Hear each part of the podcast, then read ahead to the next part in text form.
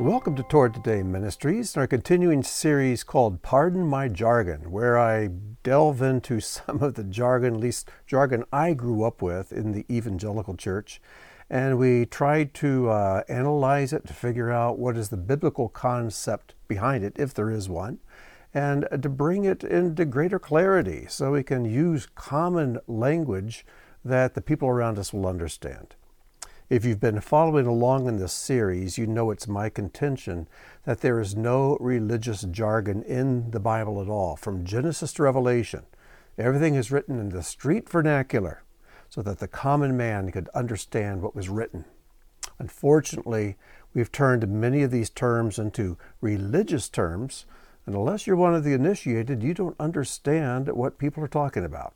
So, in this week's uh, episode, I would like to cover the term that was used in the church where I grew up, and maybe or maybe not in the community you grew up in, and that's the term soul winning. You know, growing up in the, the Baptist church, and uh, I hope you don't hear me attacking Baptists. That's not my position here. Uh, I owe a lot to the Baptist church in which I was raised. But uh, there was some terminology and concepts and some theology that I've had since to, to go back and, and, uh, and adjust, let me put it that way. But one of the terms we used often was the term soul winning. We had the concept that if I could talk to someone who didn't know God and get them to pray a particular prayer, to ask Jesus into their heart, then through that they got pushed across the line from being eternally damned to going to heaven when they die. And then we would say, We've won a soul. The thing is, the Master never told us to go out and make converts. He told us to go out and make disciples, Talmidim, students. In other words, to take people and invest time in their lives, teaching them about the Master, about King Messiah, so that they could model their lives after His and go out and not make converts, but go out and train others and go out and change the world. That's what God's called us to do. So, soul winning is, uh, is what we wanted to discuss. Because if you can do that, I think you have won a soul. Now, the interesting thing about this term soul winning is that it is found nowhere in the apostolic scriptures. In the apostolic writings, or the New Testament writings, you will not find one single reference to soul winning. The only place in the Bible where you do find a reference to winning souls is back in the book of Proverbs. Now, I want to stop there for just a second. You know, in the community I was raised in, soul winning was dependent on having the gospel of Jesus Christ unless you could get a person to accept Jesus as their Savior, there's no chance of winning their soul. So, how in the world could you go back a thousand years before Yeshua was even born and win souls? How could such a thing be done if the gospel had not yet been given? Well, let's take a look at that. Here's the passage. It's Proverbs 11:30. It says, The fruit of the righteous is a tree of life, and he who is wise wins souls. He who is wise wins souls. It doesn't necessarily mean that now, if you're wise, this is what you're going to do. It seems to indicate that if you're wise, this is the byproduct of your wisdom.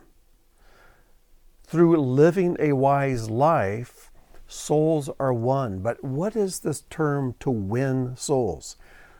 When we use the word win, it sounds like a competition. You know, people are running a race and one person wins.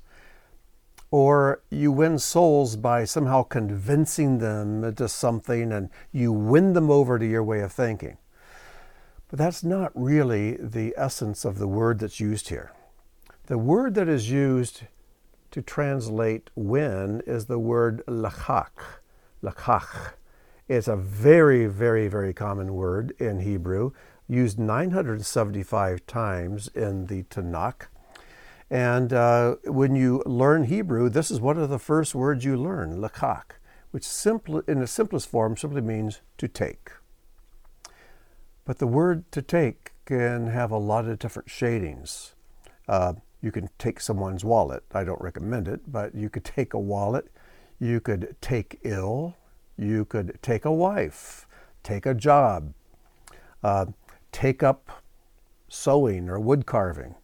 So the word take has a, a wide array of applications in both English and in Hebrew, and they have pretty much the same meanings in both languages. So, what does it mean to take souls? A wise person taking souls? Well, I have found that a key to understanding the scriptures is to go back to the very first place a word is used. because that usually reveals the essence of that word. So let's go back to the first place that the word lakach is used, and that would be in Genesis 2:15. First occurrence of lakach.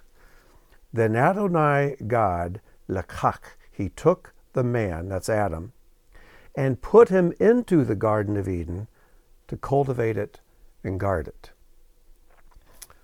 I know we tend to have this misconception that Adam was created in the garden.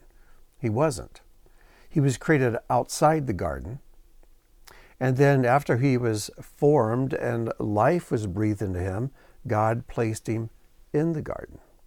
When Adam and Eve sinned, they were then evicted from the garden. But the very first time we find the word lakach, God is taking man and bringing him to the garden, to the place where he has sweet and intimate fellowship with his Creator. That's what winning souls is bringing people back to the garden, bringing back uh, people to the place where they can walk and talk with God and know Him. Now, when Adam and Eve sinned, they had to leave the garden. So, what we're doing uh, through Yeshua, He's the Lamb of God who takes away the sins of the world. So now the way is opened back to the garden. When he cried out on the cross, it is finished. And when he uh, when he dismissed his spirit from his body, when he died, it says that the curtain in the temple was torn in half from top to bottom. That curtain, that veil, in Hebrew it's called the parachet, had cherubim on it. They were woven in to that veil. Just as cherubim guarded the way back into the Garden of Eden, the cherubim on the veil kept people from coming into the Holy of Holies. But when Yeshua died, the sins of the world were dealt with, and now the cherubim part. And it's like God saying, the way back into my presence, the way back to the garden, the way back to the tree of life is once again opened. So to win souls is to do what God did with Adam in Genesis 2:15, to bring him, bring a person back to the garden into fellowship with God. And what are they to do there? The same things that Adam had to do. He had to cultivate it and he had to guard it. Discipleship is all about learning how to cultivate using the talents and gifts you have to make the garden as fruitful as possible to make the seed multiply, to weed the garden, and to protect it, to protect it from things that would come and destroy, from things that would come and, and steal. And uh, that's probably a, another teaching for another time. But once a person is brought to the garden, once a soul is won, he has work to do. But it's eternal, blessed work that has fruit for all time. So, um, the best verse I know of about soul winning is Genesis 2:15. Now, this word lakach is uh, is used in another place, and I think this is a wonderful example of soul winning, and it's also in Genesis, Genesis 12:5. When God, God called Abram out of the land of Ur, says, and Abram took lakach Sarai his wife, and Lot his brother's son, and all their possessions. And the word for possessions here in Hebrew refers not just to possessions, but mostly to the cattle, the living things, the animals that they had amassed, that they had gathered, and the souls that they had made in Haran. They made souls in Haran. You usually think of souls being born, but it refers here, and this is what the Hebrew says the souls that they, Abram and Sarai, made in Haran. And they set out to go to the land of Canaan. Now, again, here we see Abram, or I'm going to call him Abraham, we see him taking people and bringing them into the land of promise, to the promised land, the holy land, as God took Adam and brought him to the garden. And in the Holy Land, there's work to do. There are battles to be fought. There's land to be claimed. And um, there, there's a lot of work and there's a lot of adventure. But that's the homeland, bringing these people home. And so we see Abram doing this at the very beginning of his walk with God. He took the souls that he had made, the souls he had taught about this one God who was not like the gods of Babylon, a God who's not represented by idols, but the God who's the creator of heaven and earth, the God who is the creator of man and who made man in his image and has given man purpose and wants sweet and deep fellowship with humankind. Abram told people about this, and these souls that he made, he brought with him. Later on, when um, Lot and his family settle in Sodom and they get into a world of trouble, who goes and rescues Lot and his family? Abraham does, with his army of hundreds of men. Who were these men who went with him, who fought by his side to rescue Lot's family? These are the souls he made in Haran. These are men who become warriors. Anyways, I could make this teaching an hour long, or I could keep it short and hopefully sweeter that way. But I just want to initiate a new way of thinking about what soul winning is. And to impress upon you that it's something that is found early in the scriptures, in the Torah, in the first book of the Torah. And then in Proverbs, Solomon tells us that the wise person wins souls. Let's quit trying to just push people across some kind of a finish line and to pray a prayer that, you know, wipe your hands and say, okay, I'm done. I'm going to go on to the next one. That's not winning a soul. That's not making a disciple. And Messiah wants us to make disciples, to make Talmidim, to make students. Students who will model their lives after Him, who will learn His ways, His words, and live them out out of a devoted love to their Messiah and Savior. So let's be about the right work, and only in this way can we bring people back to the garden. So, hope this has been a blessing to you. I have one more teaching planned for this series. It'll be number 16, and it'll be on the word holy, kadosh, or agioi in, in Greek. And uh, once I finish that, this series I think will be complete unless you write to me and say, hey, here's a term I'd like you to talk about.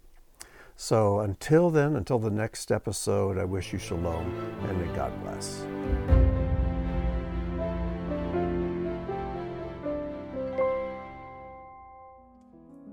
Thank you for joining us for today's teaching. If the work of Torah Today Ministries has touched your life, please consider making a donation or sponsoring an upcoming video.